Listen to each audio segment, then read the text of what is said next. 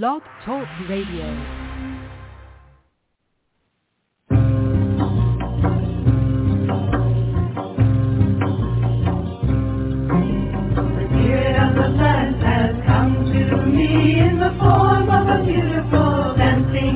Woman. The spirit of the plant has come to me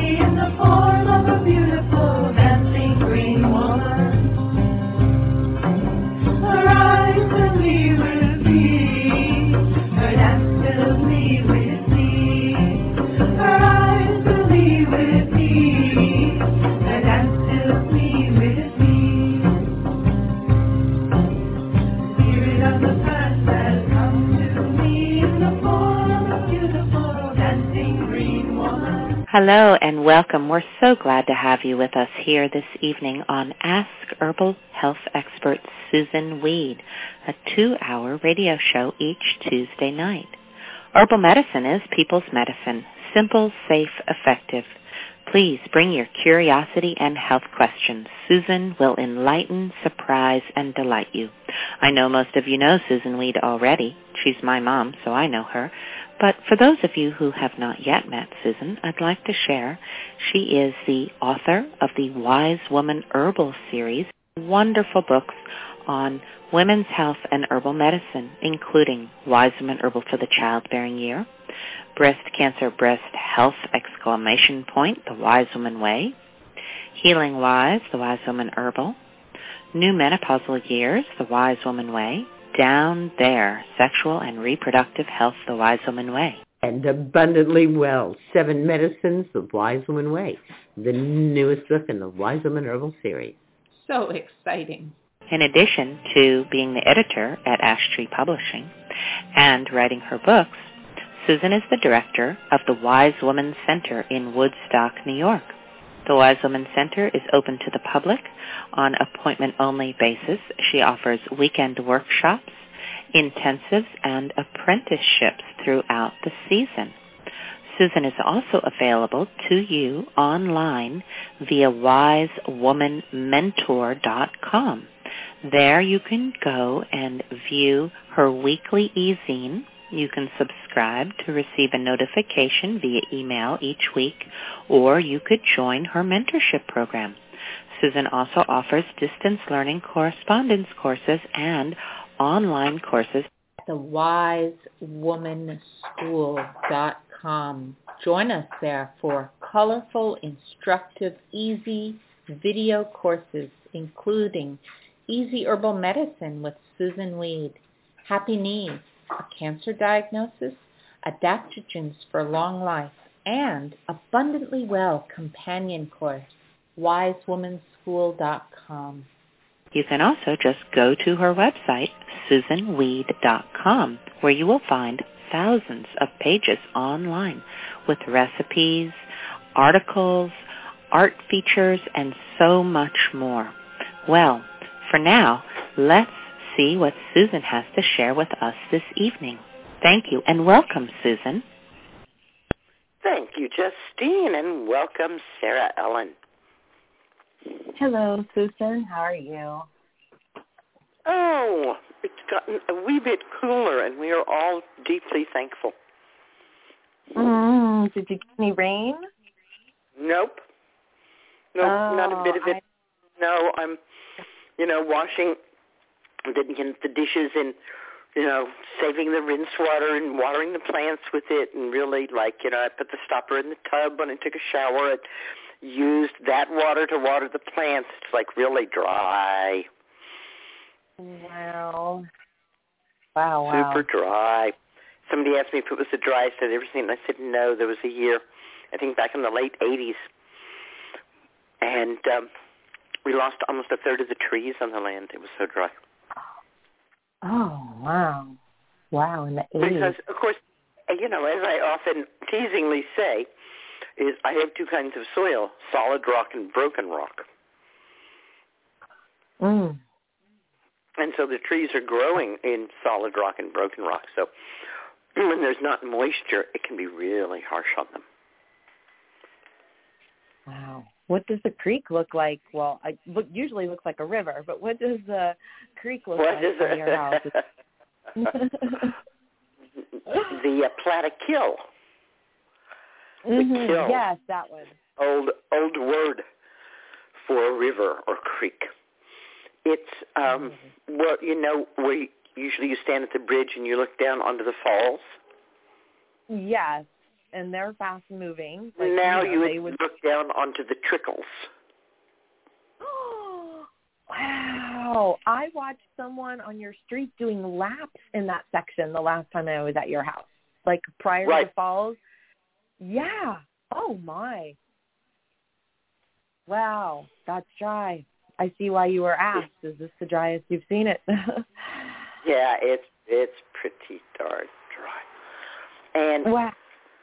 I've been noticing uh, what seems to me to be a kind of growing trend for um, there to to be um, certificates for herbalism, or you know, a kind of um, approval.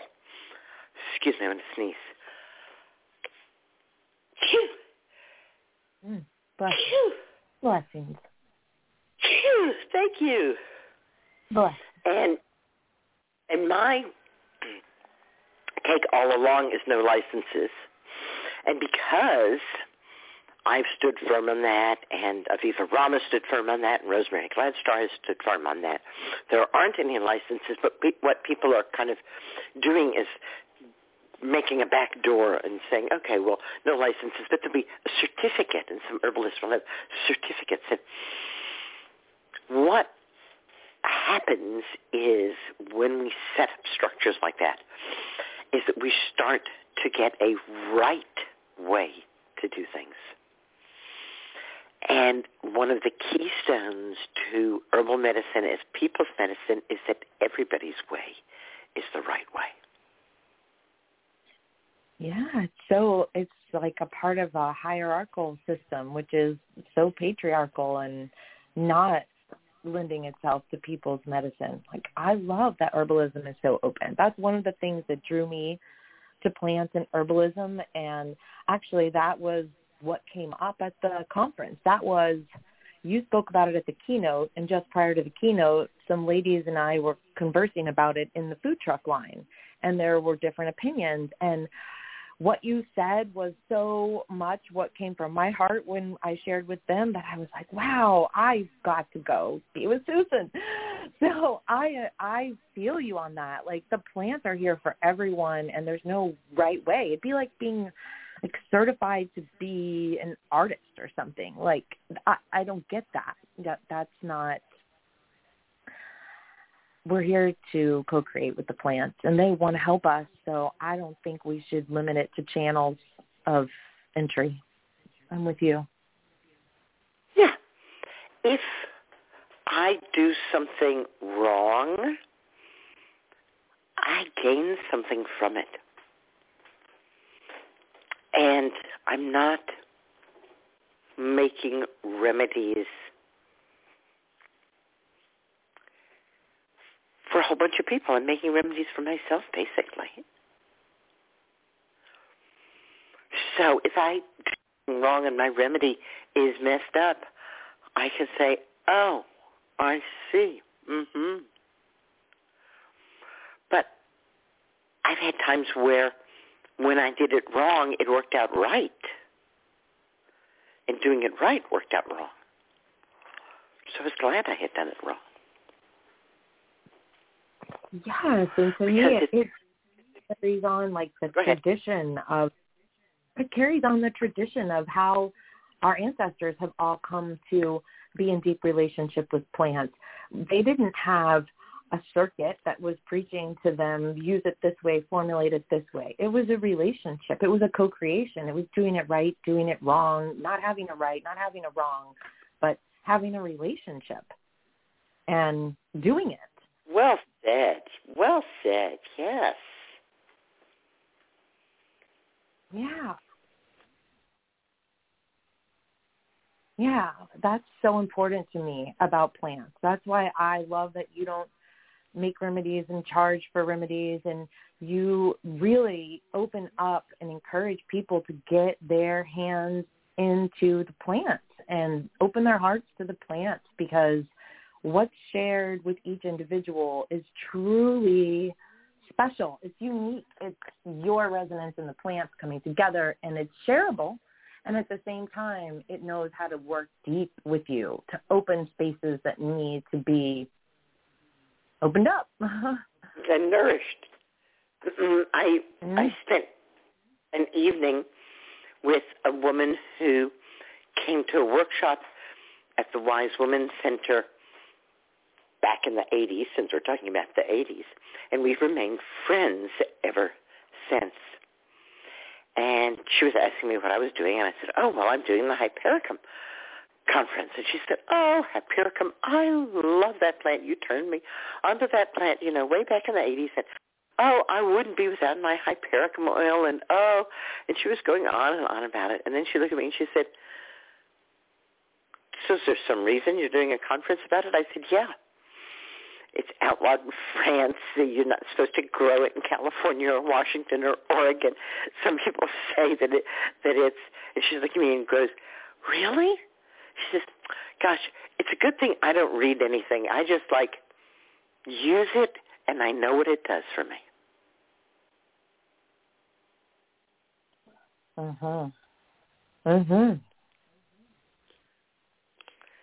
and that you know that's it she doesn't consider herself an herbalist she doesn't see people or treat people but she certainly takes care of her aches and pains and those of those she loves as well with the plants that grow around her without hardly giving it a second thought and that's what I Oh. especially like is that it becomes ordinary. Mhm. Mhm. And it's so easy for me to see if someone were to come across Hypericum or any plant, really, through the lens of only the pieces and the scientific study broken into like, you know, in vitro and in vivo and this little part and that little part, it'd be hard to make sense of it. And you wouldn't feel like you could have a relationship or go out and make any sense of it on your own. So I'm so grateful to come at it from the other way, the old way, the way, and relate and experience the plant because reading the scientific studies, like you said, it's I have to study myself when we're working on comfrey or working on hypericum and remember that, you know, like read all between the lines. There's a- whole lot of missing information here for this to get to this point.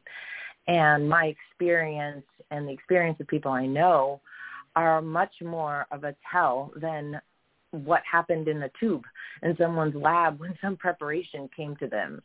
Um, so it's really interesting to see how the vilification can happen. And then, like, yeah, if there's even a certificate program, like to try to streamline the way it should be, just is so contrary to nature. It's so contrary to what even each like type and plant is. Like how many types of goldenrod are there? How, how many types of St. John's wort are there?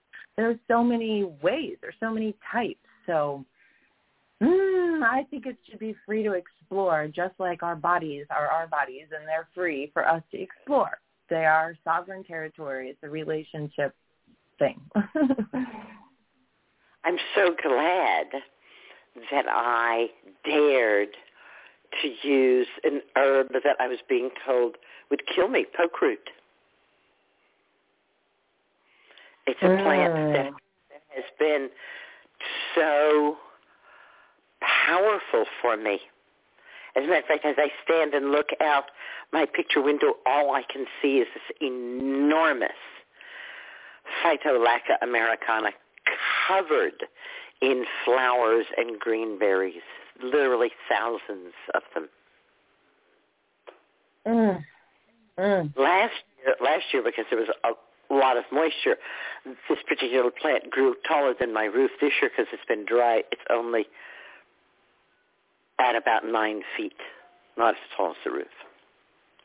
That's a very, Only. very big oak. Last night, I did something I've been doing for years and years, which is a chat at a place online called Enchanted Forest. And forest has two R's. And each year that I've done my chat at Enchanted Forest, I choose a theme. And this year's theme has been scented plants, plants used for smudging. And I have, hopefully in our chats, um, expanded the whole concept of smudging that the herb doesn't have to be burned. It can be soaked in water and that water then flung on people. Um, it can be, you know, not, not just a little burn, but a huge mass of it burned. It can be, oh, all the different things. And last night, we were talking about pelargoniums and yellow sweet clover and other plants that contain coumarin. Mm. And for years and years and years and years and years, I have known about coumarin and talked about coumarin. And I found out when I was researching for my chat last night that I knew next to nothing about coumarin. wow. I thought that it became a lethal compound when the plant wilted, which is approaching the truth. It's when the plant gets a certain mold or fungus on it, which then actually ferments the coumarin into an anticoagulant. And it's how they make it in the laboratory. Well, that's going to be interesting for Red Clover. So, uh, uh, on one hand, I'm thinking, oh, this is very interesting, and then I turn the page, and they start talking about the chemistry of the 400 coumarins. Mhm. and all the different plants from sweetgrass to vanilla to small fruits like strawberries and black currants, uh, mullein flowers, cherry blossoms. There's a lot of different coumarins out there in nature.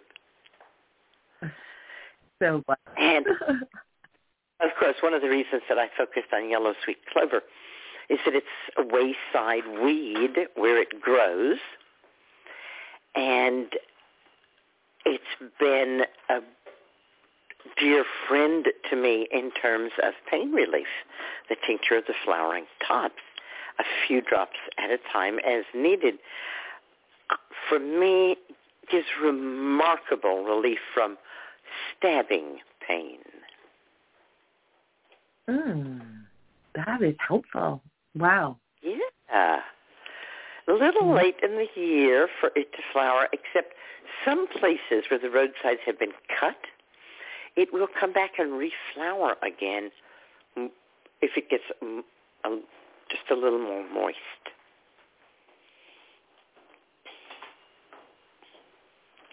And sure enough, if the sweet clover, the yellow sweet clover, melilotus, is cut in with grasses or silage, and it does ferment or mold, then cows can get a bleeding disorder. Mm. Mm. But it's not the wilting that does it. Is There's a whole, it has to interact with a fungus which actually causes this. And it can't do this to all kinds of coumarin. As I said, as I learned, there are 400 different kinds. So it keeps coming back to complexity, doesn't it? It really does. And like when I look at almost anything, you know, like when I try to anything that gets streamlined, it takes away from the complexity, which to me is the robust. It is the relationship. It's the place where the individual meets exactly what's there for them and what they need and they know it. And it's an experience that that person is in touch with.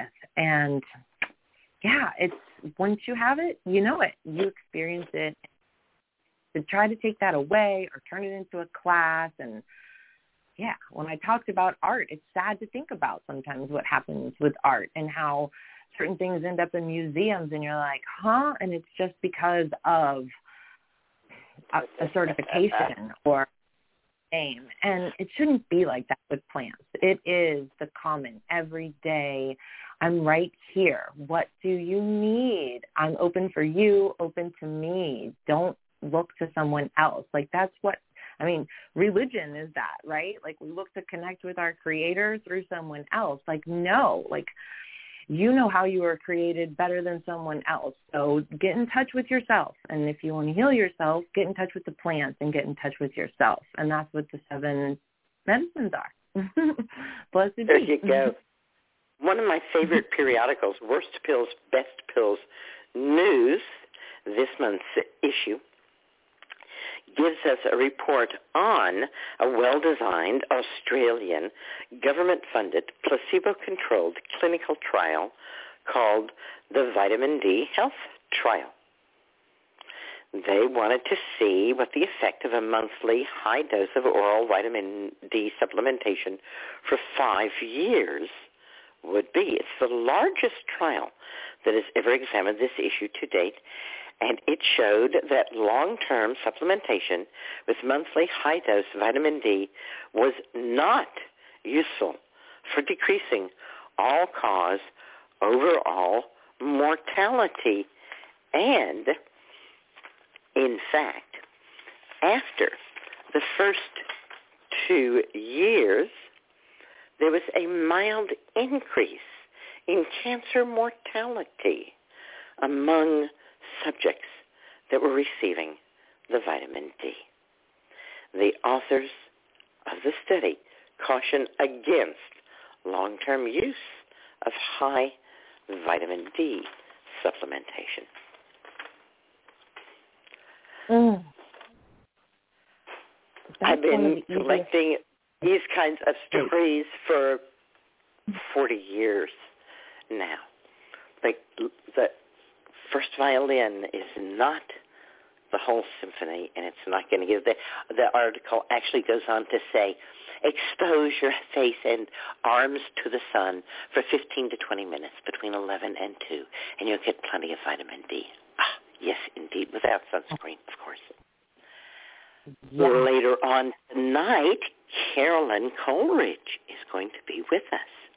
She's a licensed psychotherapist who is also a spiritual life coach and an intuitive healer.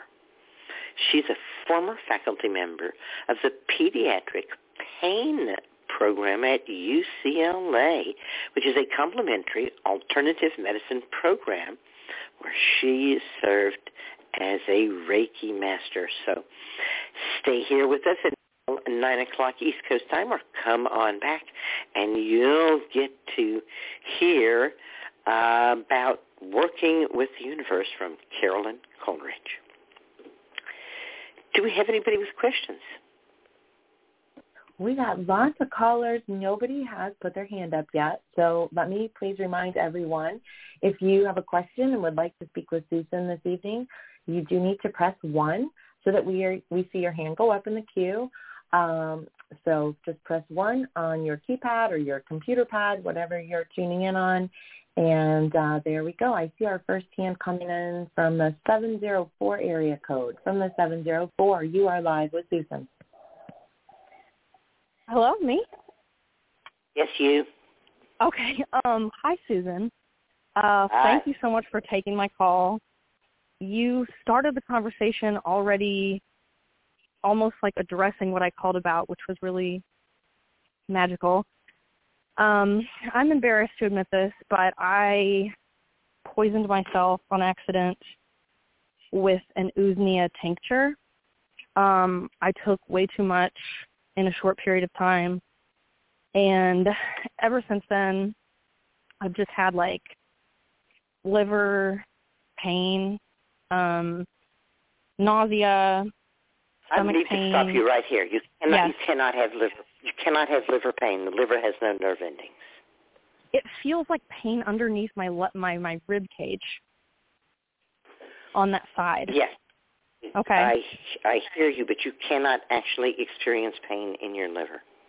Okay, that's what I thought it was. So I'm okay. Well, at least that's good at least. Um, but it well, it scared me, and I felt very very sick um, after I took the the tincture. So tell me tell me Yes. of how much Usnea you took and in what form it was.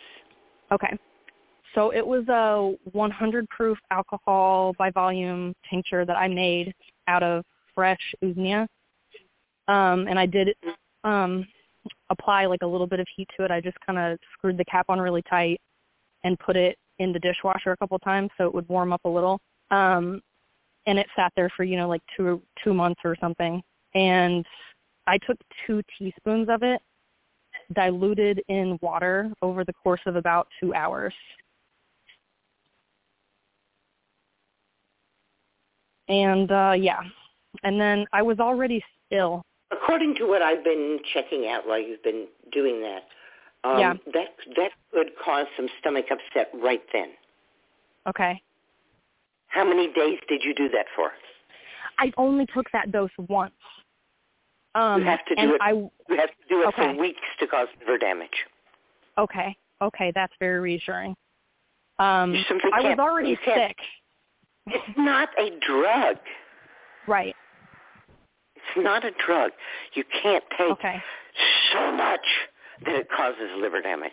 You could do that with with drugs. You can. Absolutely. Yes. You're right. Yes. You know, you can take enough non anti-inflammatories for hour period to cause liver or kidney damage. It's absolutely true. But to do that with herbs is virtually impossible. Oh. Partly because you get nauseated and you throw up before you get to that point. Yeah. I should have thrown up. It's okay that you didn't. So I wonder if you're willing to lay down the burden of poisoning yourself. Yes. I've been feeling very stupid about it. Yes, I am. Okay, so we're just going to let that go. You didn't poison yourself. Okay. All right. All right? Good. Yes. So you took two teaspoons full, that's right, Yeah. two teaspoons full of the tincture over a period of a couple of hours because Because um I had been ill for a couple weeks, um, and I had been taking like some teas and infusions and like gentler, just like more supportive supportive things and soup and all that. Um, but I had a client that I needed to treat, and I was just getting very anxious because I was still symptomatic with like a sore throat and some things. And so that's why I took it because I thought, okay, I'm not. I need to do something stronger. I know that was my mistake, but I, you know, I wanted to do something stronger because there was like a major financial anxiety. I, I thought you were going to give up having made a mistake. Yes, but just that's this is the you just story said it, but you just said it again. Oh, You're still finding yourself at fault here. yeah. Okay. So it's all right to be responsible for panicking. Yeah. Yeah, I did. I And panicked. If we're, if we're responsible for panicking, then the next time we panic, we can say, hey, I'm panicking. Maybe I just want to close my eyes for a minute. Mm.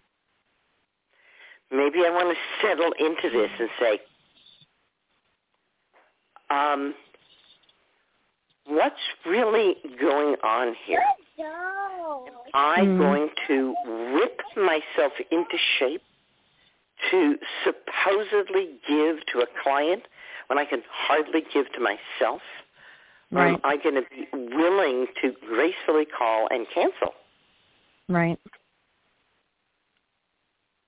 I, you see, I think that's more where your where your guilt really is is that you didn't take care of yourself. Not that you Yeah. poisoned yourself, but that you didn't you weren't kind and loving to yourself. Mm. You Yeah. you wanted to whip yourself into shape, and you don't Yeah. like yourself. You don't like yourself for that. Mm. I had to spend a lot of time apologizing to myself after my surgery. Mm. A lot of time. A lot of time because myself was furious that I had allowed people to cut me and burn me and stitch me and do all those things to me. And I understood that fury. Mm. That makes sense to me. Yeah. We want, if no one else take care of us, surely we can take care of ourselves.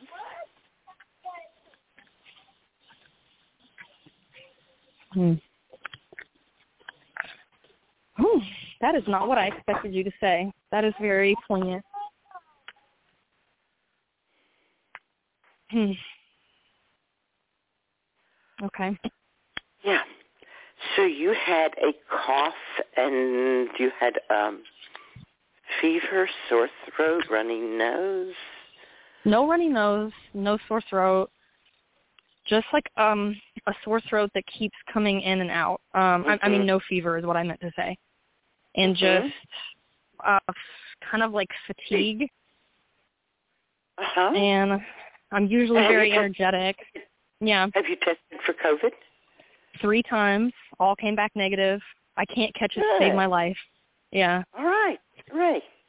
yeah, Yeah. So even, you know, you're feeling tired, even more reason to just say, I'm sorry. I don't have it to give to anybody else right now. yeah, We need to be a role model of that for each other, don't we? yeah.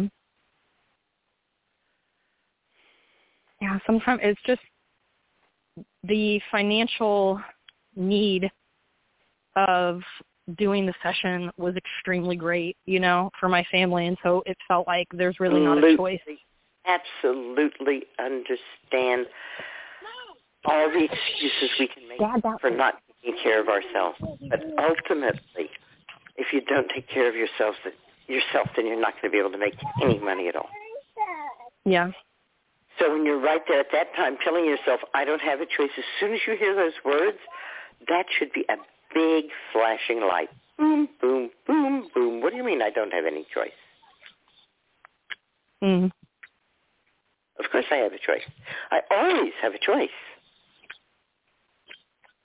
Because that choice means I have to pay my electricity bill late, or we don't get to go to the movies, or we have to hmm? cancel this subscription or not have this latte, then I need to do that.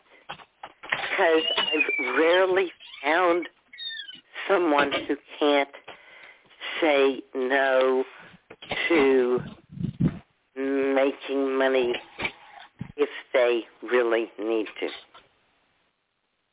Yeah. I'm not saying take six weeks off. Right. I'm saying that the distress that I hear in you is distress that you bullied yourself by Mm. telling yourself that you had to, that you Hmm. didn't have a choice. That's what a bully says. You have to do this. You don't have a choice. Mm.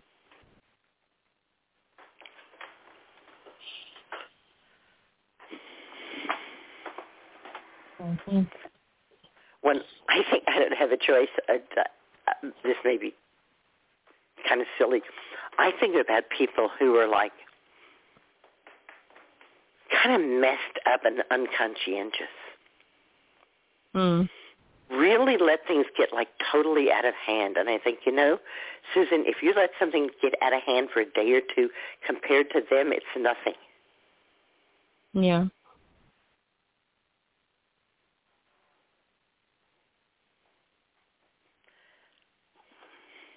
Well, I don't take you for the kind of person who, if you take a day off, is thereafter going to choose a life of sloth. right. Right? Sorry. Yes. It sounds almost ridiculous. Yeah. I don't think Yeah. it's a gateway drug. Don't worry. well, I hope not. I Oh, think a taking care of yourself is okay. Thanks. You made me laugh. That was funny. uh, so, Okay. uh, what I really like to ease sore throat is honey, and the Mm. darker the better. Um, Okay. Whenever I have a sore throat, and I want to perform. Not that I have to, but I want to. And there are times when I've had very sore throats, and I want to teach anyhow. Mhm. And I sit there with honey in a honey bear, one of the squeeze things, and Yeah. I'll squeeze it into my mouth as soon as my throat starts to tickle or hurt. If that's like every couple of minutes, so be it. Mhm. But I do that only if I truly have something to give. Okay. Mhm. Mm. Yeah. Yep. Mm. Okay. So,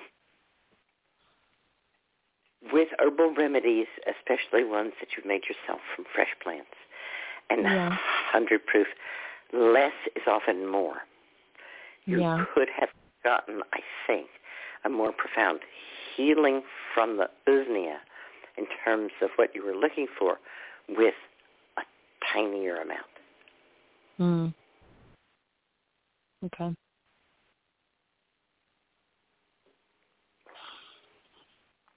Be Yeah. willing Yeah. to let the plants work subtly. Mhm. Yeah. and be very clear. Usnea, would you please help me gather my energy and be clear and concentrated enough to give this healing session? I need two hours, three hours, whatever it is. And after that, I will go to bed with a cup of hot tea. Mm. Mhm.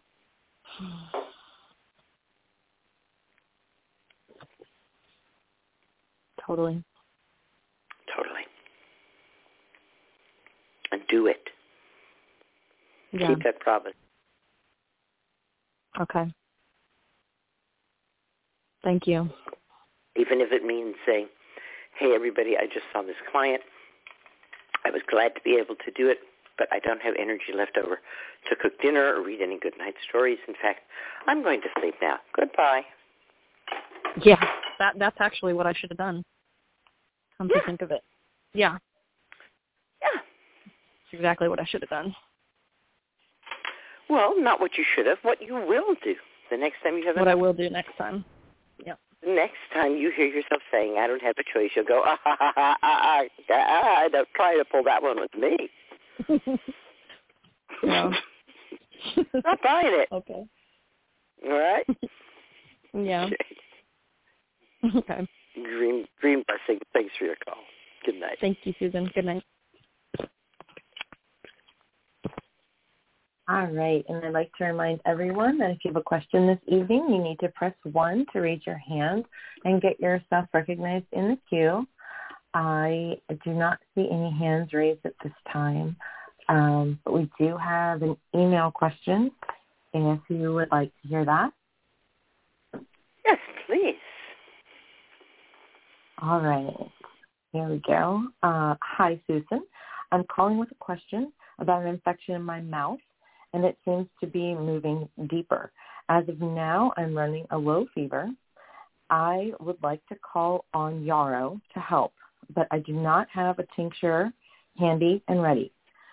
I do think that I need to get sooner rather than later. Get I, I do think I need to act sooner rather than later. So I'm wondering, are there ways that I can use fresh yarrow? I have plenty of that in full bloom. I also have uh, echinacea blooming. Just no remedies made. The infection started in one tooth and is now seeming to be in my lower jaw because I'm getting a little swelling in my face. Any suggestions you could make for remedies with the flesh, fresh plant of either yarrow or echinacea are deeply appreciated. Thank you. Oh dear, this is not good. Once infection settled into the jaw and cause swelling, like we see in the cartoons, right?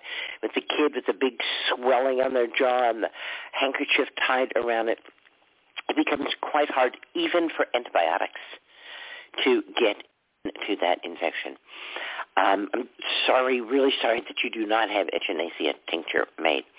What you could do, I don't know that it will quell this infection at this point. Um, last week, a couple of weeks ago, a month or so ago, it would have been a lot of help. But you can certainly use fresh yarrow leaves, the lower, larger leaves.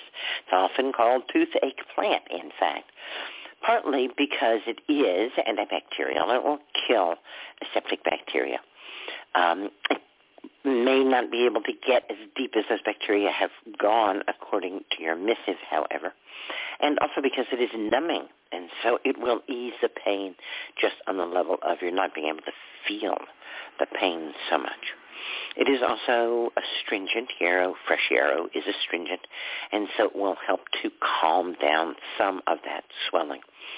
But it's quite important that you get to a dentist as soon as possible.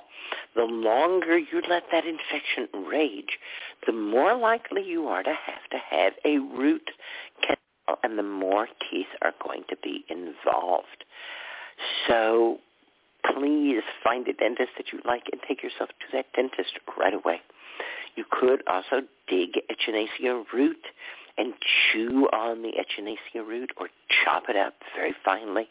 Pour boiling water over it and let it steep for an hour or two and then drink that tea, you know, by sip by sip, right?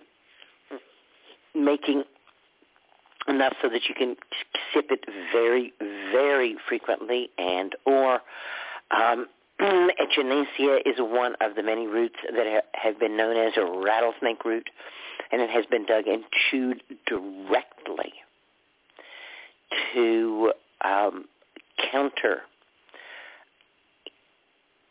venom as well as infection.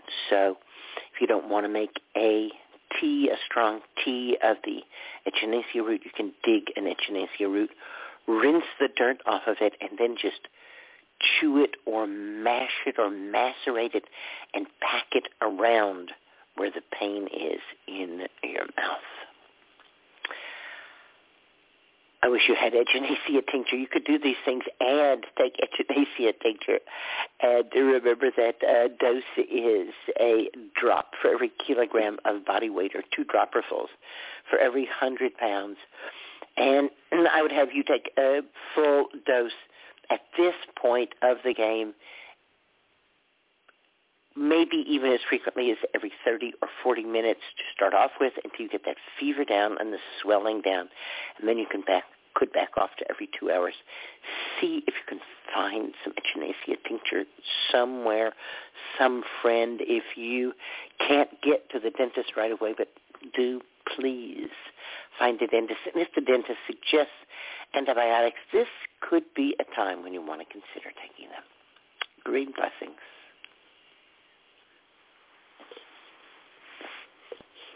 Right. And uh, I do have another email question handy. I'll remind everyone listening that if you have a question or would like to speak with Susun this evening, you need to press 1 so that we can see your hand in the queue. Um, what would you like to do? I mean, I, I can ask you questions of my own. um,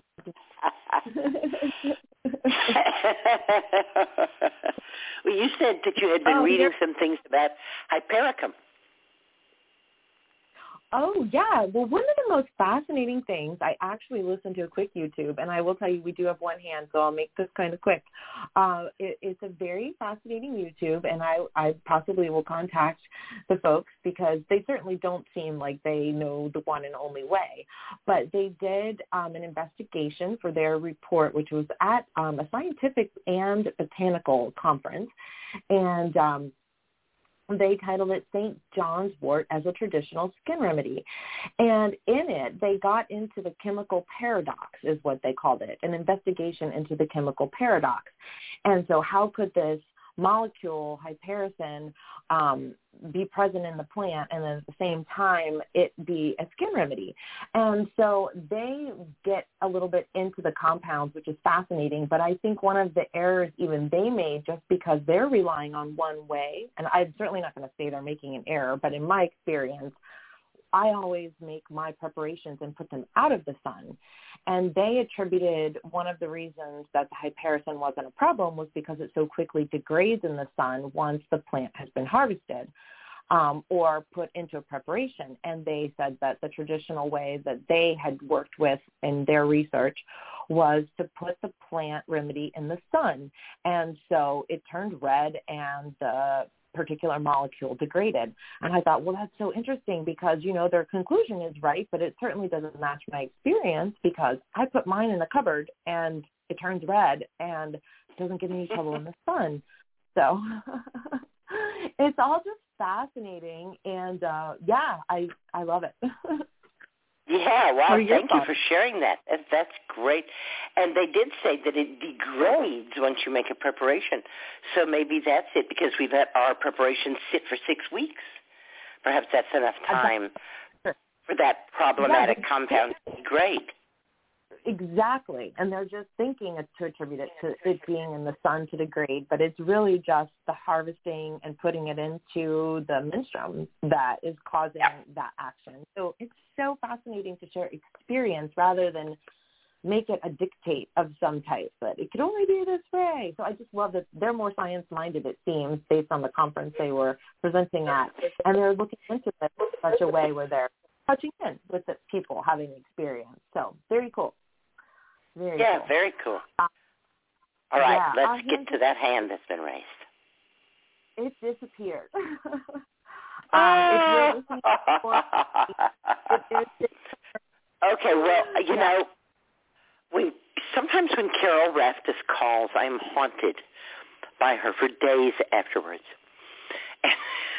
I remember the remember this happening uh, months ago I was talking about simples, and I was explaining that I use a variety of simples, and that I don't worry about mixing them together.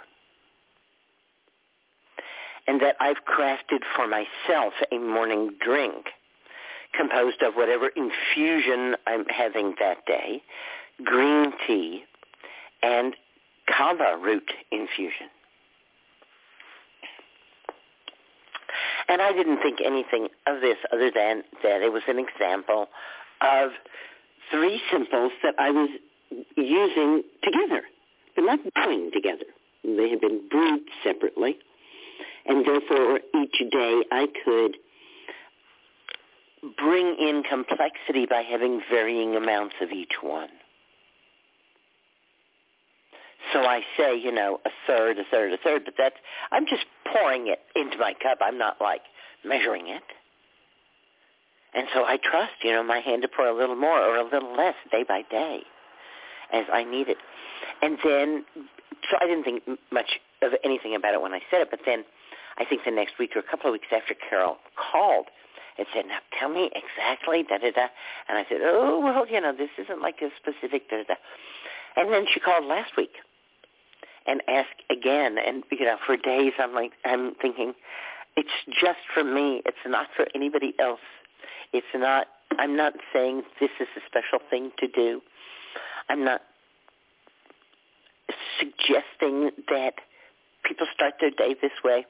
I'm saying that right now where I am, in the healing I'm doing and the pain level that I'm dealing with, this is what's really working for me.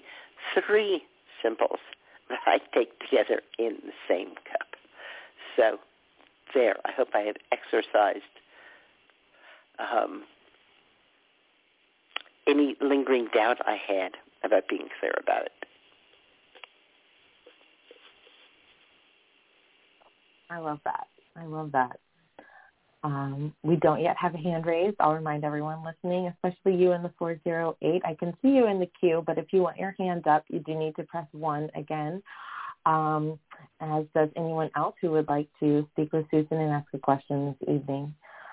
Um, all right. Don't see any hands going up, but I will say, like, that my experience and then especially even watching people around me that ask me questions about herbs and then once I share it with them, it's like whatever I share with them at the beginning, they usually um, lean into it their own way. And, you know, my husband is the best example. He even said at one point he's going to share his story, but he's still working on it. Fortunately, it's nothing like major, blessed be.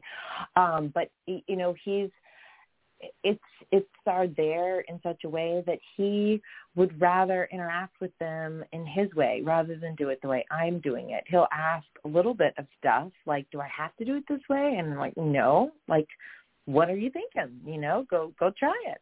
And so he really has had his own experience, and um, it, it's just such a wonderful thing to do, and to know that there's not really a wrong way, and most of these plants are not going to hurt us, and we can rely on our bodies and our taste buds and our senses to tell us if something's off. Um, we do have another hand, so I don't want to keep going. Um, I just wanted to share that nugget. Um, from the 215, you are live with Susun.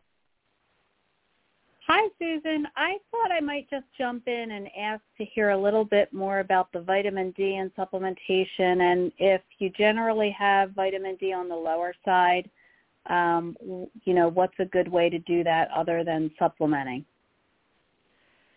Go outside in the sun between 11 and 2. Do not put on sunscreen. Expose at least your face and your arms up to the elbows. 20 to 30 Okay. minutes of exposure will get you about 20,000 international units of vitamin D unless you have darkly pigmented skin or older skin. You are darkly pigmented or older, you will need more time to get the same amount of vitamin D. Okay. So it's actually pretty easy. I mean, really, our ancestors depended on being out in the sun, and they knew that if extra amounts of vitamin D were needed, that it is a liver-compatible vitamin, and that if you eat liver, that there will be vitamin D in it. Think cod liver oil for vitamin D. There's also vitamin A, right? Liver-associated vitamin A and vitamin D, which is a problem with cod liver oil or with any liver source of vitamin D because large amounts of vitamin A are literally quite toxic. Hmm. Okay. So eating some liver now and then. Um, egg yolks have some vitamin D. Right up and take a look at the food. Sardines, I think, have vitamin D. And of course, many many foods are supplemented with it, but that we want to avoid those. And I'd say, "Oh, I got my vitamin D," because that was a supplement, even though it was in a food. What So do you think in the about the winter Out in the sun and the food sources of it. Say what? In the winter time? you can store the vitamin D that you make in the summertime for up to a year. Okay. Remember, I we just said that it's in the liver. Yeah. Yeah. So it's a storage vitamin. It's an oil-soluble storage vitamin. And again, we have um, human beings who live very far north where winter is dark day and night, right? Yeah. And they're not vitamin D deficient because when the sun is up, they expose their skin and because they eat the livers of the animals that they eat. Okay. All right. Thank you very much. You're welcome. Thanks for calling. Green blessings. Good night. Green blessings. All right, and we have one hand that is raised at this time. If you've got a question for Susun, you'll need to press 1 to raise your hand and line up in the queue. Uh, the next hand is up from the 408 area code, from the 408. You are live with Susun. Hi, Susun. Thank you for all you do. You're welcome. What's up with you tonight? Question. I was on doing my fusions day by day four months ago and I ended up having a bad situation so I had to move and get rid of things and I want to get back on track. I just saw the doctor today. I have rheumatoid arthritis and he prescribed something that scared me. It's to help my immune system, but I also become weaker if uh I would be around infectious diseases and I wanted to know if you have any simples that you can recommend, suggest to me. My my arthritis is not that severe; it's flared up, but it is showing on the lab results. So let's review that the immune system is like a seesaw, and that there's two arms of it. One takes care of bacteria and the other takes care of viruses. This is very simplified. It's a little more complex than that, but it's going to work for our situation here. So you're being offered a drug that will depress the part of your immune system that deals with bacterial infections, but increase the part of your immune system that deals with viral and other kinds of infections. So they think that your joint pain is an autoimmune problem. Right. Okay. And that by bringing up that part of the immune system, that it will be less likely to progress. But it's true even in your own body. If your own body is actively dealing with the rheumatoid arthritis, then you will be more susceptible to infections for the same reason. Okay. Does that mean that you should start taking a drug now? I probably wouldn't. Okay. Yes, because I haven't had a flare up for at least at least four or five months. I get slight little aches here and there, but not enough. So this kind of worries me to start something new when I don't have severe arthritis right now. So I I think you're right on with getting yourself back on drinking your regular round of infusions with a special emphasis on comfrey. That's what I'm doing right now. Good. All of the joint pains used to be called by the word gout. So when you read older herbals and it says against gout, it doesn't mean what we now think of as gout, although that would have been included. But it means more arthritis, rheumatoid arthritis, like those kinds of things. And comfrey is one of the stars. Beautiful. Thank you. Especially because comfrey helps to rebuild the connective network around the bones and to help replace fluids that help float the joints. Ooh, okay. Now, should I consider do you, drinking do you that? do Tai Chi or Qigong? No, The answer I is just- not yet. not yet. I've tried yoga. Yoga is good, but Tai Chi or Qigong for you you is better. Right. Q I G U N G. Qigong. NG. Okay. I will look that up and get that started. Yes. And there are online courses. There are f- online free classes. And what I like about both of these is that unlike yoga, there should be no stress on your joints. Okay. It's pretty pretty easy if you're doing like a follow along yoga class on your computer to overdo it. Okay. You, the nerve network around the joints is not superior. Okay, I understand. Right, which is why generally our joints feel good until they feel awful, right? Yes. It's not like some gradual, oh, it felt a little bad and then a little more bad. It was like, no, it felt fine, and then it felt like, ah, Exactly. because because there's not good sensory feedback there. In fact, my Qigong teacher said that there is no circulation of blood or lymph to any joint in the body unless the joint is moved. Oh wow. I try to stay This very is what- active. This is what Qigong does.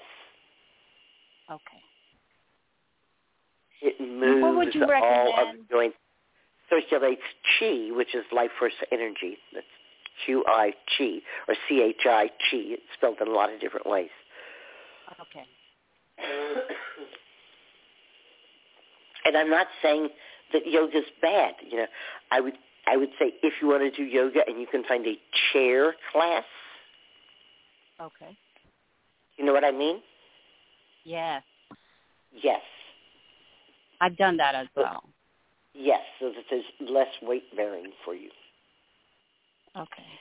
Swimming is also, swimming is also excellent exercise when r- rheumatoid arthritis is around because it allows us again good flexion and improvement in the joints without any weight bearing on them. All right. Now, is there anything I can take um, for? He's doing some injections of 12, and he told me to get on a vitamin regimen for B12. And this is because I guess one of the lab results that he took, he says I was really lacking it. He gave me an injection today, and he asked me to go buy my bottle. And I know you're not too keen Well- on vitamins. so where does vitamin B12 come from? Uh, is that for energy? No, not what does it do? Where do you get it? I'm not sure. This is new to me. Ah, any animal product. Oh. Milk, cheese, yogurt, eggs, fish, meat. Okay. So if you don't want to take a supplement, improve your dietary sources. Okay. In new menopausal years, the wise woman way, there's an appendix, and that appendix lists every vitamin and every mineral that we know is needed for human health, and it gives you herbal sources of it, food sources of it, and things that um, degrade or interfere with your use of it. So if you have access to that book, it's pretty easy just to look up vitamin B12, and there in one place you'll see all the herbs that are rich in B12. Not many of them, because basically plants don't have B12. It's just found in animal products. But Animal I think products. yeah, but I think like some occasional seaweed might have B12 in it. It's just you really need to get it from animal products, and usually it's low in people who've been not eating enough animal products or haven't eaten animal products for a significant amount of time, or who are well on in years. The Chinese healing system has a concept called digestive fire. Digestive fire is part of the triple warmer. We could say that digestive fire is hydrochloric acid. It's certainly fiery. And hmm. digestive fire cools and weakens with age unless it is seen to. Okay. And it requires digestive fire to get B12 out of food. Okay. So we in general find people who are deficient are older, like over the age of 80, or people who are vegans or eat raw food or other severely limited diets or have in the past for a significant amount of time. Okay. Okay. Yeah, I'm not any on any special diet. The only thing I do is forget to eat. So because I get caught up in my work. and I what I'd like to know is, did you see the test results? I didn't get a chance to see them. No. Uh-huh. Is there a portal or an online place where you can see them? I'm sure that if I request, they will give me a copy. I think it's a good idea so that you have an actual idea of how low it is and Okay. why do you know why you received a shot of B12? Uh, he also said my iron was low, so he put me on two iron pills a day, a shot once a week of B12, and the new pills that I don't feel comfortable starting. Aside from what he gave me last month. Is this Another an set of pills. MD? It is. Is this a medical doctor we're talking about? Yes. A general practitioner. I'm I'm rather shocked because iron pills are not going to bring up your iron. Liver will, stinging nettle will, molasses will, but all iron pills, pills are going to do is constipate you. Okay. Both both iron and vitamin B12 are poorly absorbed orally and through the digestive tract. Yes, and I'd In other words, if you're low in vitamin B12 because you have low digestive fire, then taking a B12 supplement is useless because you don't have the digestive fire to use it. Okay. So it's often given as a nasal spray oh, Okay. Or sublingually, in other words, under the tongue, or as an injection. Yeah, she got my right arm today. And you thank didn't you so offer much. it? You didn't offer your arm? Oh yes, I offered my arm. Okay. Because I don't like to think of you as a victim. I like to think of you as someone oh. who's making responsible choices for your health. Mm-hmm. I offered my arm. Good. And you and so you got a shot of vitamin B12 and the doctor would like to see you back for weekly B12 shots. For four weeks, correct. So how did you feel after you got that B12 shot? I felt okay.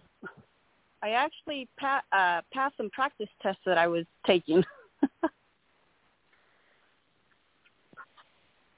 You I was actually in the library after that, so I was able to study. I was thinking I was going to feel some energy burst or something, but I didn't get anything of that. And that is very typical of people who need a vitamin B12. That if you really need vitamin B12, the effect of the shot will be almost immediate. Oh. and it will Okay. and it will feel like wow, suddenly my energy is back. So again, um, I understand that you feel good about this. Um, I'm unclear about them. I'm a little, you know, concerned. Um, Okay. about the reliance on supplements and did you go with a complaint? Actually, I was complaining of not sleeping at night and anxiety with depression. And because he's a new doctor, I'm also a new patient at the clinic. I had to give him the whole history.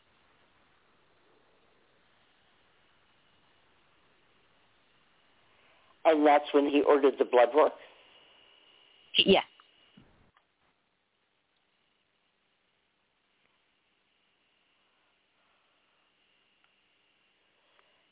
And do you feel less anxious and less depressed? No, I actually am very depressed.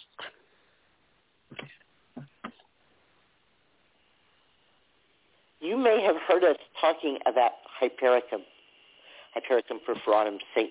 John's wort or St. John's wort. And you probably know that one of its very popular uses is to help relieve anxiety and depression. Would that be in tincture form? In the form of a tincture of the fresh flowering plant, yes. Fresh flower. People have said that it is sunshine in a bottle, that when they take it, they feel happy, they feel sunny, they feel energized. Okay. Where do you recommend I get some of that? I know that Catskill Mountain Herbals makes it. Red Moon Herb makes it. If you go to a store, they may have a brand like Herb Pharm, P-H-A-R-M. Okay. It's very important that it be made from the fresh plant and not from dried plant. Okay. And the three places that I listed, that I know use fresh plant. Okay. I will certainly look up that right now and get And- that started. Yeah, and I'm not. Uh,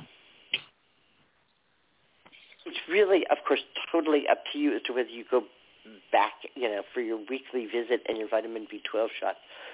But I would do a little research before I did that. I plan to. Thank you so much. Yeah, I would see, you know, how common is that prescription? I know it's not uncommon, but there's just so, there's something a little bit off about what's going on. I can't quite get my finger on it, but I'm just asking you to stay alert. Okay. And as you are, reach out for information. You know, find out everything you can about what you can actually do to get these nutrients into you through food. Okay. All right? Yeah, I can do that. And I Thank you think- so much. I think that you will feel much better. Okay. All righty? Okay. Thank you so much. Green blessings night. to you. Green Good night.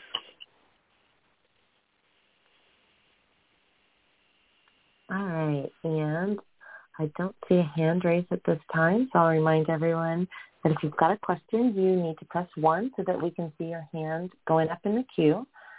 Um, where would you like to go, Susun? So I was walking around today thinking, oh my gosh, I have to teach about plants this weekend. How can I do that? Look at this. Everything is like dead. And I thought, come on now, everything is not dead.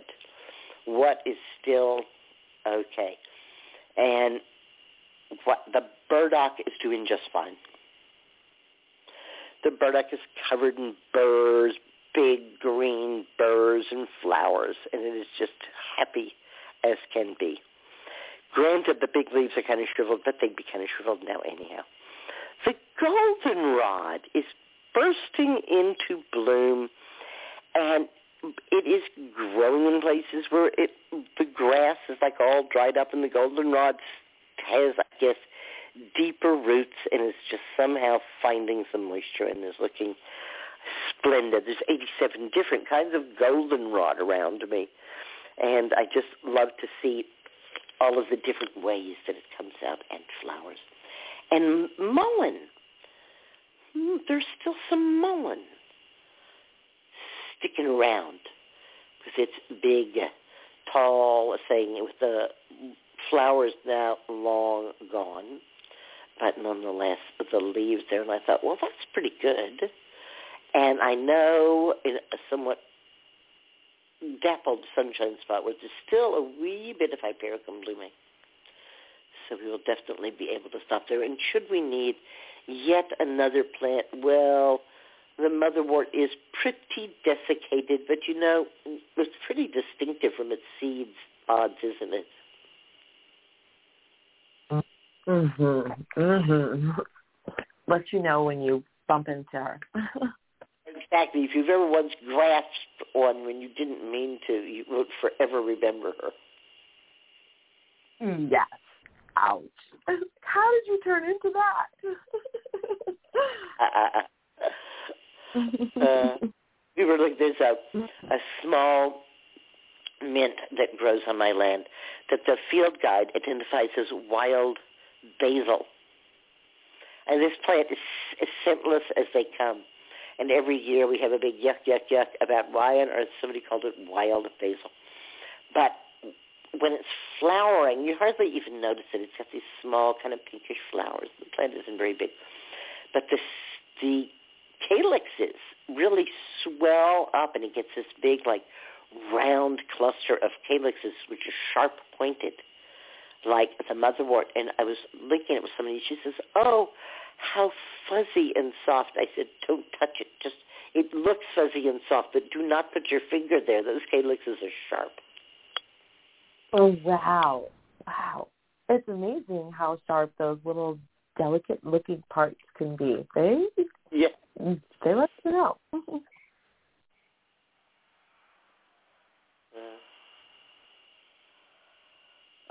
yeah, sure. Uh, remind everyone again if you've got a question, we've got about 12 minutes before our guest is scheduled to join us, so you need to press 1 to get in the queue. I can um, talk about a little Artemisia vulgaris story that has come to me in the last week and a half.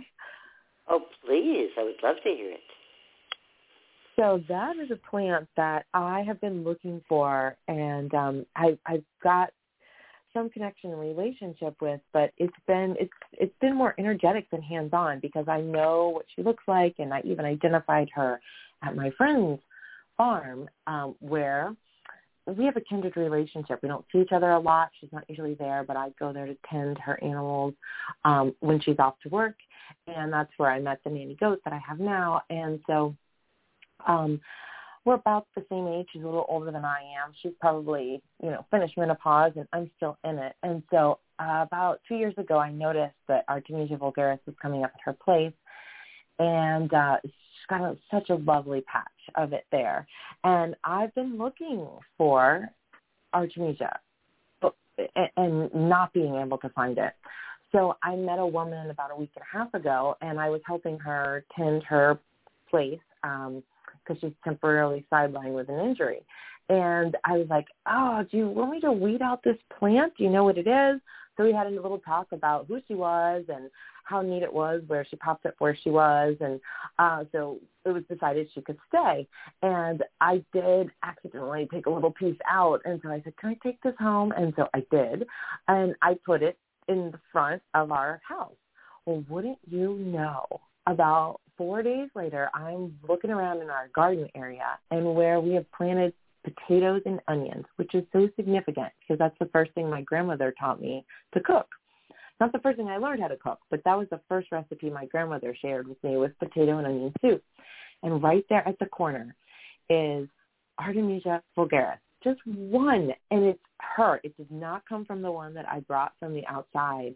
And the timing is just great because I think I'm getting really pretty close to being finished with the menopause phase and moving into the next. So I love Artemisia vulgaris is just so wow. Her medicine is deep and the energy that she can um help me open into has just been so fun, curious, and enlivening in a deep and wise, knowing way. So that's my story about her.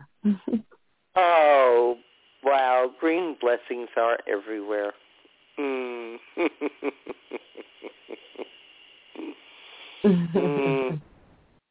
The plant that traditionally throughout Europe was used to m- denote and mark the home of the herbalist, the midwife, the wise woman. There was Artemisia vulgaris growing by her door, or then hung on her door, or then later still, as people moved into cities, painted on her door. Mm. Mm. Yes, she is special. I I actually made um had a conversation with Poison Ivy who showed up at the corner. I think I've mentioned this before on the show and she really has started to assert herself a bit much. So um I let her know that it was really time um that I was going to ask her to let up and um I put the Artemisia that I did bring in from the other place there because it is at the side corner of our home. And um you know, even though I had just met that Artemisia, I felt like the relationship was off to a great start because one, I asked permission from the the person who was, you know, in stewardship of the land, and two, I had, um, you know, introduced that person to the plant and um, helped make, you know, the agreement that she could stay and the space was there for her to be. So, yeah.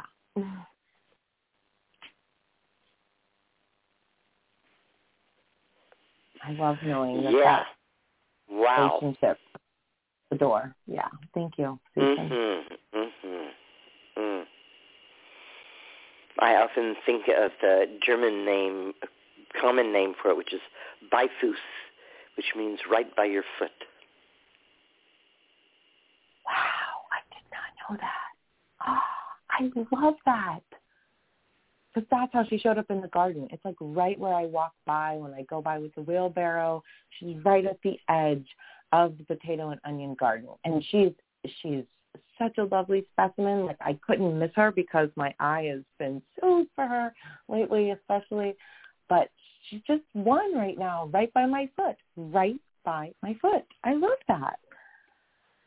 Ooh, nice. Yes. Yes, yes.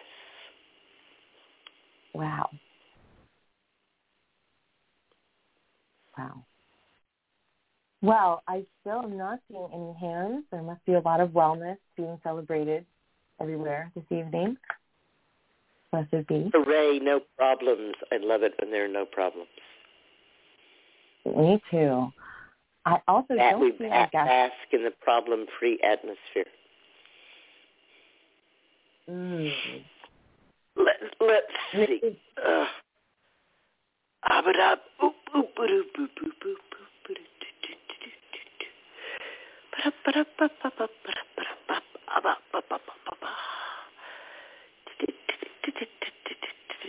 Ah, yes, here. That's what I'm looking for.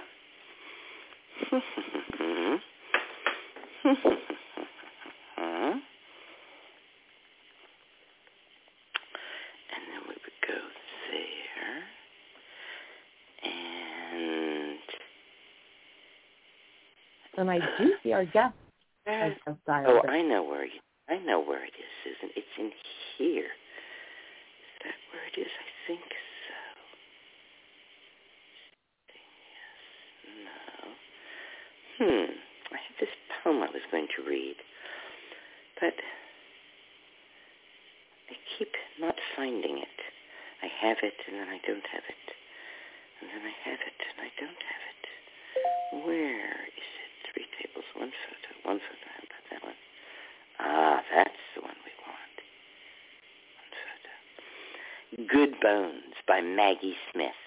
life is short. And so I keep this from my children. Life is short. And I've shortened mine in a thousand delicious, ill-advised ways. A thousand deliciously ill-advised ways I'll keep from my children. The world is at least 50% terrible, and that's a conservative estimate, though I keep this from my children. For every bird, there is a stone thrown at a bird. For every loved child, a child broken, bagged, sunk in a lake. Life is short, and the world is at least half terrible. For every kind stranger, there is one who would break you, though I keep this from my children. I'm trying to sell them the world. Any decent realtor walking you through a real shithole chirps on about good bones. This place could be beautiful, right? You could make this place beautiful.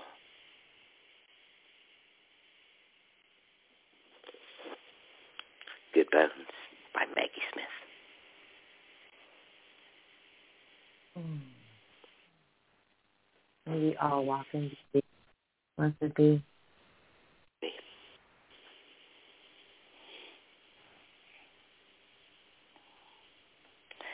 Yes, we could make it beautiful. So is Carolyn here yet? Carolyn has dialed into the queue. And I see her here with us now. go- Why don't we go ahead then? Carolyn is a licensed psychotherapist who is also a spiritual life coach and an intuitive healer with 25 years of experience. Carolyn Coleridge has appeared on CNN International demonstrating energy healing. She's also been on Chrisley Knows Best. Carolyn was a former faculty member of the pediatric pain program at UCLA, a complementary alternative medicine program where she was a Reiki master. Welcome to the show, Carolyn. I hope you don't mind that we brought you on a little bit early. Oh, no problem. How are you? Can you hear me okay? Yes, we can hear you just fine. Thank you. Yeah. So we're so excited that you were able to um, come and be with us. And I told people that you would uh, tell us uh, a story about somebody working with the universe. Oh, cool. Wow, there's so much to go over. Um, so I've been doing this for a long time, like 25 years. And uh, working in mental health in the clinic, I found that people's depression was overwhelming them. And I felt a spirit, the spiritual aspect of them was a really important part of healing because they that connects to their soul, that connects to why they're here, and that connects to a lot of the trauma. I feel trauma is connected to like the soul's journey. So because an obstacle to overcome. So I had a client who was a, um, a mail carrier, and she really liked to be outside, and she hated her job. She was gonna, she didn't like authority figures. If she was going to be fired. So I told her. She said she always had. She thought she was going crazy. She always had dreams that came true, and she said, "I think I'm going to get fired." And I said, "Okay, but you're intuitive. Let's work with that energy." So it was in a group of people, and I said, you know, when you go out in the world, you know, I, what are your, you know, what do you like to do? And she said, well, I love, um, you know, I love being outside, and I don't really know. I said, if you had two thousand dollars or ten, ten, I said, I said ten million dollars. We're LA. I said, what would you do? She goes, oh, I would start an animal farm. And I said, oh, to take care of animals, are you good with them? She goes, I love animals. She says, but I, I can't do that now. That's not reality. And I said, well, go out and ask the universe to give you a sign. So she went out on her, you know, her walk as a mail carrier. And and I said, anything happen? She goes, no, not really. I said, nothing happened when you asked the universe is going to come back. Goes, there was something weird. There was a hawk that came and flew next to me and kind of looked at me and flew right over my head when I was walking. I said, you work in Compton. I said, there was a hawk in the hood. And she's like, yeah, there's a hawk in the hood, you know. And I was like, how did you know it was a hawk? She goes, oh, well, I, I have like five dogs. I have three cats, and I have this and that. And I have a boa constrictor. I have a reptile, like turkey. I said, that sounds like your passion. She said, yeah, but I can't make money at it. And I said, well, that's, a, you know, a strong, a strong message. So I said, try it again, you know, go out and uh, work. And that's why she liked being a mail carrier she was outside. So she said that um, she went out a couple weeks. and she missed class for like three weeks.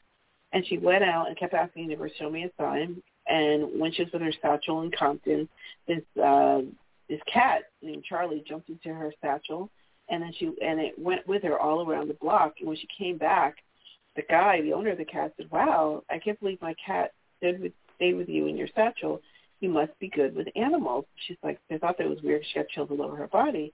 And she said, well, I, I you know, I do like them.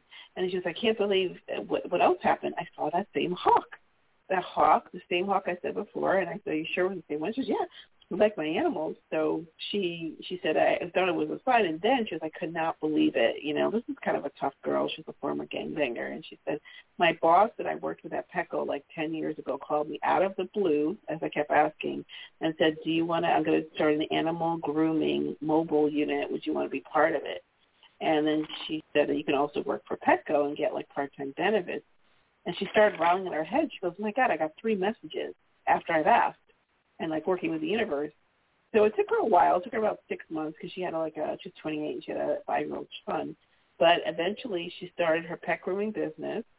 She did the mobile crisis, the mobile grooming, and she ended up uh, working for Petco.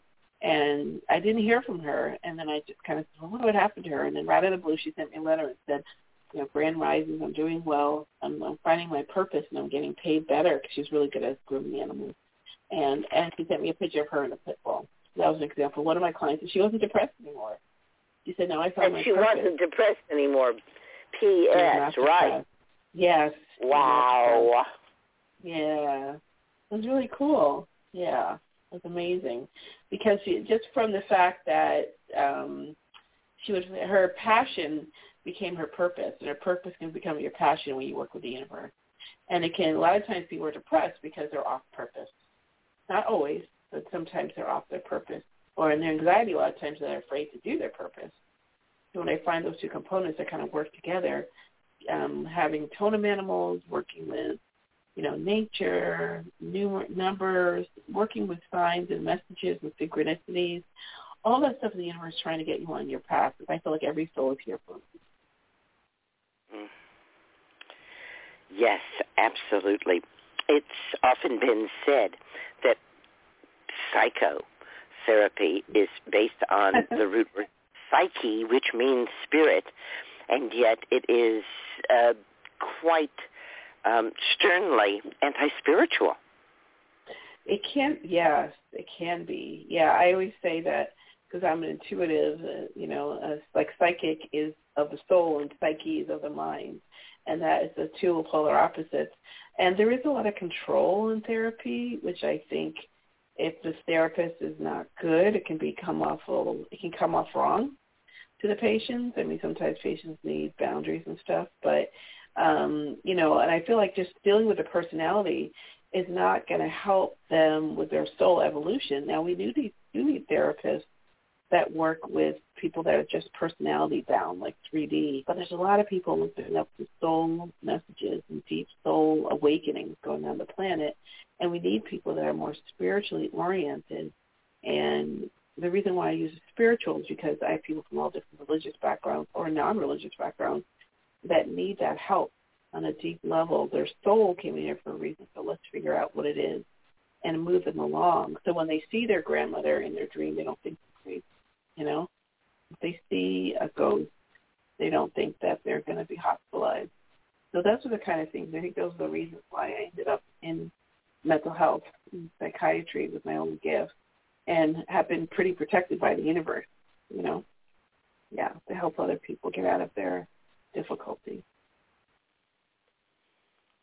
Was there a particular event that really strongly connected you to universal healing energy? Yeah. Um, so when I was um, studying at Columbia, I was studying to be a therapist. I was 28, and that's when the beginning of your Saturn return. That's when the planet Saturn sits in your chart, and it helps in like life lessons, like what is your soul here for? Um, the energy the, behind like age 27, 28, 29 is when Saturn is hovering in your chart, and that planet helps you to grow up and to do your heart's desire, not what you think, you know, you thought you were here for, but what you're really here to do. And at that time, I started to see ghosts out of the blue. I mean, it never happened to me before. I would wake up in the middle of the night, and I would see them as clear as day, like looking at anyone. And they kept, um, they would nudge me. They, would, I saw the three muses. I saw um, a leprechaun. it was the crazy thing. It was like I was opening up to a different world. I saw this Asian man that floated. I felt like he was the master and I was really frightened, and I was like, why am I seeing ghosts all of a sudden? And I called my mother, who was a chemistry teacher, high school chemistry, but she had intuitive experiences her whole life, and my mother said, I said, Mom, my God, I'm seeing ghosts. I'm going crazy. She's like, what are, how are your grades? Like she totally minimized the experience. You know, she was just like, oh, that's that's no big thing. So it, what happened is that it normalized my experience, and then it happened. It kept happening again, and um she said she I said, Mom, are these ghosts? And she goes, Ma, to my grandmother she's like, oh, she's like us. She's like one of us. And she's like, oh, great. How are her grades? Like, don't worry about the ghosts. I mean, that's, she's like, it's a normal part of life. And you just have to incorporate it. And here I is. I didn't want to get kicked out of this expensive school. And um, I didn't want them to think I was psychotic, which is when you hear and see things that nobody else sees. So I had to keep it quiet. So I, I went to a healer and I went to a reader. They're both wonderful readers and healers years ago in New York City um, with very dense energy. It's a hard place to open up, but when you open up there and you train there, you know, you get, you know, pretty good at it. And they taught me how to protect myself and ground myself, and they told me this was part of my path. And it took me years to figure out, you know, how am I supposed to incorporate it until one of my clients, like years later, maybe like five, six years later after I got my degree, came to me depressed and really, really sad. And I was doing traditional therapy and she wanted to kill herself. And I was like, oh no, it was the middle of summer. Everyone goes to the Hamptons, all the psychiatrists and stuff, and I had no backup. So I was like, oh what am I going to do? And she had a whole plan, the action, and I was a young therapist, and I was like, shoot. So what I did is I just sent her the Cho Ku Rei, a Reiki symbol, like in my mind's eye, telepathically sent her symbols. And she said, well, what was that? She felt so calm, and she's like, this is really amazing. I feel so peaceful. And I said, I sent you a Reiki symbol. She said, well, you need to do more of that. And I realized, and then she she contracted for safety. She didn't have a plan to kill herself, and she felt like it was connected to her soul purpose. Um, you know, her feelings of suicidal suicidality. But um, it was then I realized I got to incorporate this in my work somehow. So yeah, that's how it got me on my path to do both being therapist, intuitive, and a healer. Being all that you can be, not just showing one aspect of yourself, but really bringing that glorious, multifaceted gem. You've written about this, haven't you? Yes, I have. Yes. My book. Tell us about your book. Yeah, Honor Your Spirit is my book. That was it came out in 2016, still selling a little bit. Um, and it's about my journey to listen to your spirit, to honor it. You know, honor the power that you are as a soul.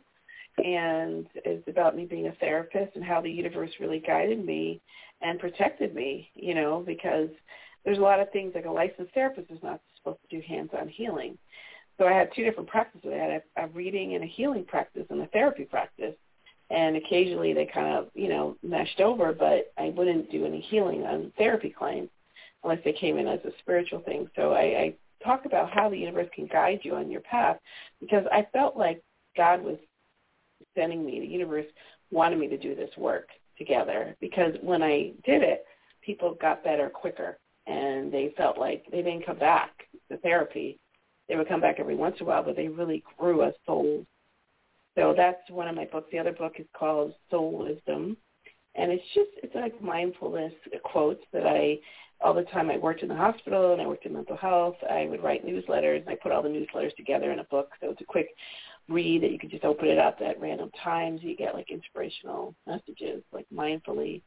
And then the third book is a workbook from my first book, How to Work with the Universe. It shows you how to look for numbers and signs. You see like 1111. You see you know, um, you know, messages. You see totem animals, which I love working with nature and animals, and those are all helping you get on your spiritual path. So that's like a workbook for the book. And so my other book is going to be coming out on this year. Um, I give more examples of working with the universe and people and helping them grow spiritually. Those all sound wonderful. And what's the best way for people to get those books? Oh, they're on Amazon. They can get them on Amazon. I think my my fourth one would be self would be published with a publisher, but yeah, that's a great way to get it.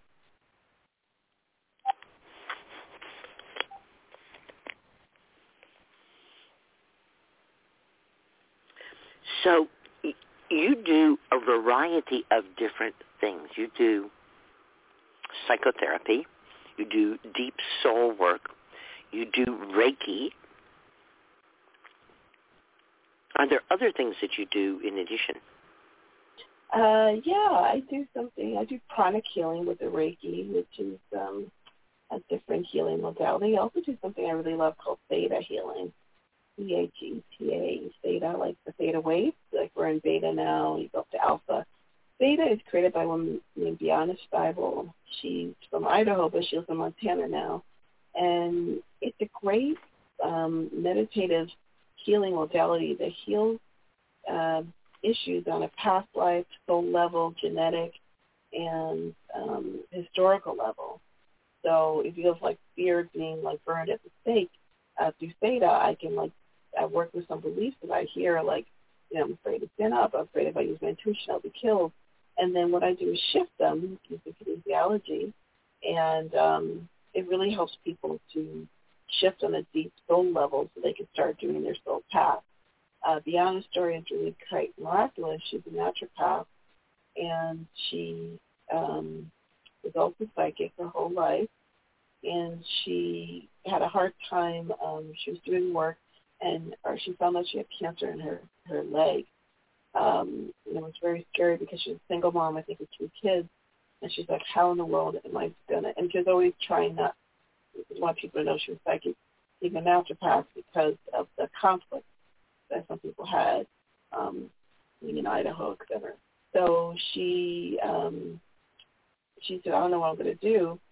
and she asked, um, she talked to her cousin about it, and her cousin was saying she was ill, so she said to her cousin, my God, why don't you, I'm going to command you to be healed or something. Commanded her to heal, like in God's name, and her cousin healed. She's like, oh my God, how did that happen? She said, you should do it for yourself. So she went up to God and commanded that she be healed, and she, she was healed. Now, there's different steps in between. It's not you know, like different things we have to do to train. And I, I was lucky I trained with her directly, and she came to LA a couple times. Um, very powerful soul, and um, it really helps people. Like most, if they're open, most of my therapy clients, I'll do that. I'll do that in groups. I will, you know, you just shift beliefs on like the, and you just get through spirit. But what I like about theta healing is that it's God centered. It's centered from the divine so you go down through different belief systems, past lives, genetics, and it helps people to clear on such a deep level. And I've seen people's lives shift. So I do that theta, and I teach classes on intuition, dream work, and I do soul retrieval, which is a spiritually oriented one, which is a little different from the shamanic one because I'm not shaman. But I, I do it, um, help people with trauma recreate and regroup back their missed missing energetic pieces of themselves through their soul that have lost through trauma, and they can empower themselves and incorporate with data. That's what they do. Are you working with psychoactive plants? Uh, I don't. No, you mean like ayahuasca and all that? Uh, Mm, psilocybin, things like that. I don't. No, I don't. Um, probably being like therapist, but I I know a lot of people who do, and I it's very huge in LA. A lot of even my sister, she went to she's Peruvian, so she got. I connected her to a woman who does ayahuasca, and it really helped her at this level. So I do believe the plant community is a community that I've opened up to more and more, and I highly respect it. I mean, I did attend a Peruvian um, cannabis ceremony about a year and a half ago, and they showed us how sacred it has to be towards plants. And, but um, I'm connecting through crystals. I work with a lot of crystals, and I connect to them on a deep level, and I can tell which ones people need, and um, they come show up in my dreams. you know, certain crystals, and then I'll, I'll look them up, and exactly what I need or what other people need. I so to me, that's part of the um, earth medicine community. But I, I, I respect the plant path. It goes along with the theme that Sarah Ellen was developing earlier this evening about there not being a way to really make rules about healing because it's an individual um, co-creation. Mhm. and it has to be different. Has to be different each time. I can see that because uh, there's stuff I've read about crystals and books that I really respect, and then I have my own connection with them, and I'll have a different experience with some of them, you know, than what other people have. Because I, I, you know, they, they are like stone people. They're beings, Yes. intelligent. Yes. Yeah. Grandmother Twylah was very much into the stone people. Oh, was she? No. Oh yeah, we spent a lot of time on Yeah. the stone and listening to the stone people. And she said, you know, you have to go a lot slower to listen to the plants, but you have to go a lot, lot slower to listen to the stones. Interesting. There was a great book years ago that I started out with called Love is in the Earth by Melody. Um, Oh. Yeah, I don't know if you remember that book, yeah, but and I just looked her up and she passed on. And I was like, oh, all these great teachers Oh. that passed on. Yeah, they said she Mm. went back to being the void.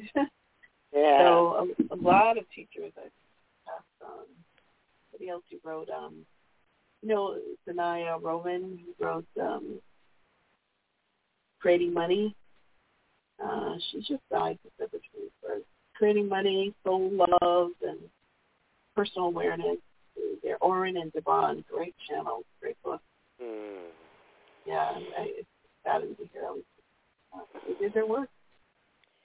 It's wonderful that Reiki has become so accepted. I remember when Dolores Krieger was first doing hands-on work as a nurse and the absolute uproar that it caused. And I hear an Mm. echo of that, that as a therapist you're not allowed to do any hands-on work.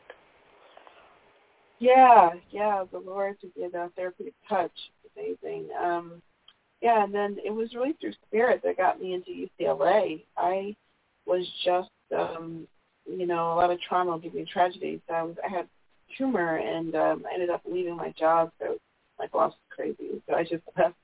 And I said, okay, the university you have to take care of me. I was really pushed out. Um, and I ended up uh, doing healing for my church, Agape, like a volunteer. And I think that if you want to be a straight, the minister at the time said, hey, if you get kicked out of your job, hallelujah, that means God wants to help you. So I was like, okay, you know, volunteers. I volunteered that weekend. And then I bumped into this woman, Cynthia, who was a PhD. And she said, um, we bumped back to back. We're both doing healing. And we kind of joked and grabbed some, you know, nuts or whatever. And we're talking. And I said, what do you do? She said, I'm a therapist. And I said, I'm a therapist. And I thought we're both doing hands-on healing. We're not supposed to, but she goes, well, this is why we're here. The church is open to it. And she goes, by the way, you know, she just liked my vibe. She goes, UCLA is looking for a healer. And I was like, what? Because I had asked God, why am I getting kicked out of my job? I'm such a good therapist. People love my classes. And, you know, and I, my boss is really jealous. They want the light. You know, you'll find that, like you mentioned before, psychotherapy was psycho people. And, um, you know, and they, sometimes they don't like the light. They don't like people really getting better. It's so crazy. You'd be surprised, you know. And um, I just so I talked to this woman Cynthia, and she's like, "Hey, you know, like you should go and interview. They're looking for a healer." And I'm like, "What? I just asked the universe, how can I be of service? I mean, pushed out of my job, even though this was um, a better opportunity. So I went to the interview, and the psychiatrist, the um, pediatrician, and the psychologist, they hired me. I was like, ooh. Now, I, I didn't get paid until I had a case with a family, children who are in chronic pain, and many of those children were really quite powerful. They all had intuitive gifts. A lot of them were on the spectrum. A lot of them were very sensitive souls that internalized and somatized pain in their families. So we had a hypnotist, we had a massage therapist, we had a therapist, we had um, you know acupuncturist, yoga, and I was the energy healer. And I just you know would do healing, and I show the kids the chakra chart, like, oh, I know those colors. Those are the colors that are around you, or those are the colors that came around my dad. And I was like, wow, these are old souls here that are too sensitive to the world. So I so I got so every once in a while I would get a case and I would go to their homes or see them in a hospital and do some healings. And actually UCLA is like 13 at that time integrative medicine programs. You know they use it for more research, but it was a great experience. And then by coincidence, this psychiatrist Judith Orloff, who's kind of a crazy word, intuitive empath. She was friends with the doctor that ran the pediatrician that ran the program. And she said, "Hey, I want an energy healer on the CNN show. Do you know of any?" And I was like the only one available.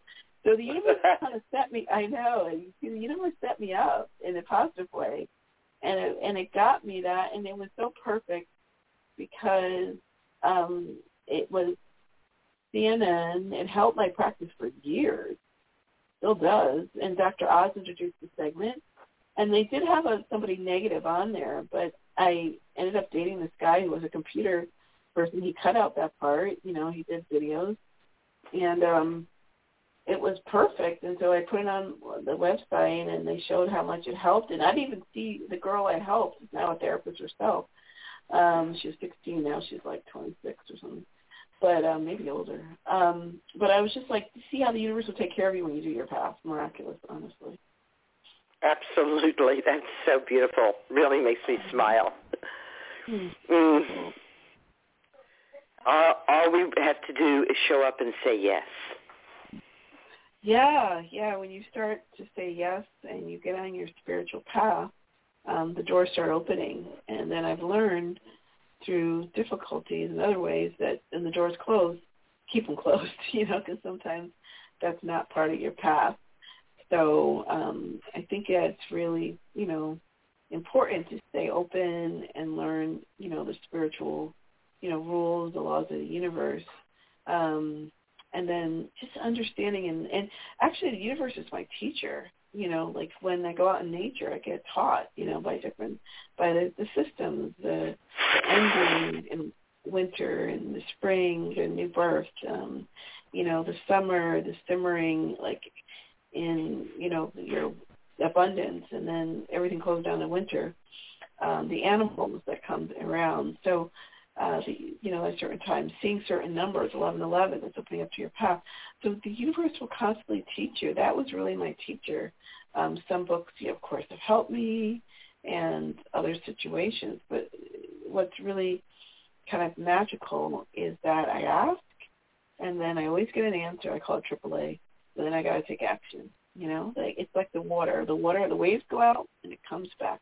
The sun rises and the sun sets ask the universe, and you'll get an answer. You don't like them all the time, but you'll get an answer. I agree. When I'm in nature, I notice that nothing in nature is capable of self-abuse, and therefore I don't think humans are either. We may Mm-hmm. say we are, but I don't think we're really doing that. I think that's a misstatement.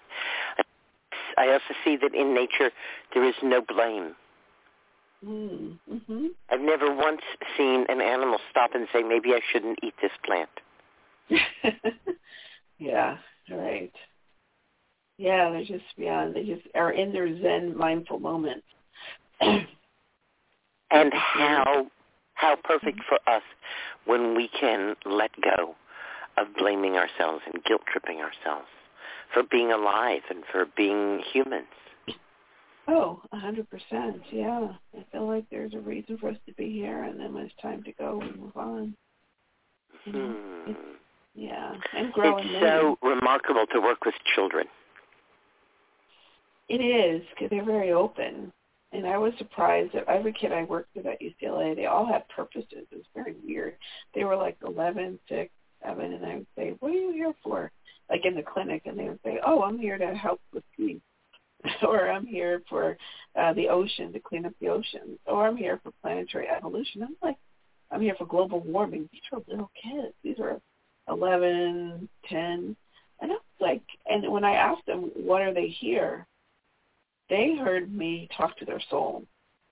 You know, and some of Yeah. the parents would say, "Oh, this is this crazy thing. Like he thinks he's here for global warming," and I was like, "No, that's. I'm glad they Oh no, no, this is true.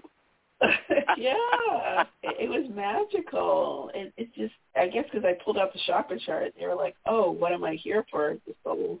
I called it like my my um um moving uh, Hogwarts school. I would go different places, talk to the kids, and it felt like I was, you know, in uh, the Hogwarts school or Harry Potter or something.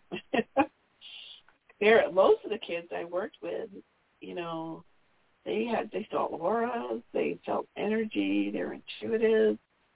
It is it was wild, and that's why they were quote unquote sick because they just absorbed energy. And no one told them how to clear it, and you know to put it um, to to ground themselves. Like they were like young little um, magicians and you know little pat, magical beings that weren't trained. There's no you know like schools anymore. There's no Hogwarts schools. There's not a lot of um, what do they call them? Um, mystery schools. You know, so a lot of times through trauma is where people open to their shamanic past, to their mystery past. So that's why I try to catch them when I was working in mental health and I worked when people were hospitalized. If they were open, if they were ready, if they were seeking, the universe would set us up to meet, to talk, to normalize, to support, to educate. Ah, it's such a delight speaking with you. I really appreciate what you're doing. We want to make sure that people can get in touch with you. Uh, yeah, so my website is Intuitive Soul Healing, and I moved out of California. I'm in Connecticut and near the woods, which I love. And I have a, um, a conscious healing, a new company, a little healing center, Conscious Creation. It's just me, the crystals, and I do healing, and I do classes and meditation. Um, you can follow me on Instagram. It's now I just changed my name to Conscious Creations of Connecticut. Um, and my name, of course, Carolyn Coleridge. And you can always text me three two three seven eight two nine zero eight five. And I do readings. You can date. I work with the Seven Masters. Um, and then um, you can check me out on Facebook. How to Work with the Universe is one of my groups, and I do another group with uh, another woman, Adama, the Inner Earth. So you can follow me on How to Work with the Universe, where I post things. Several different ways to get in touch with me. All right. Lots of ways to be in touch with you. I like that. Thank you so much for that. Sure. I have an idea that we are reweaving the healing cloak of the ancients. And I want to thank you for the threads that you have brought to this endeavor and the deftness of your weaving and the way that you have spun fibers together to make them stronger. Mm. Interesting, because my third book, my fourth book is about kind of weaving the thread of people's lives. yeah. Indeed. It's a metaphor, I think, that is very to women's hearts. There's a wonderful book called Women's Work, the first 20,000 years, and it's about spinning. Mm. Interesting. So thank you for being you and all of you, and thank you for all that you are doing. And Sarah Ellen, thank you for all that you're doing and you're helping to restore herbal medicine as people's medicine. Green blessings are right out your back door. Good night, everybody. Green blessings until we meet again next week. Thank you.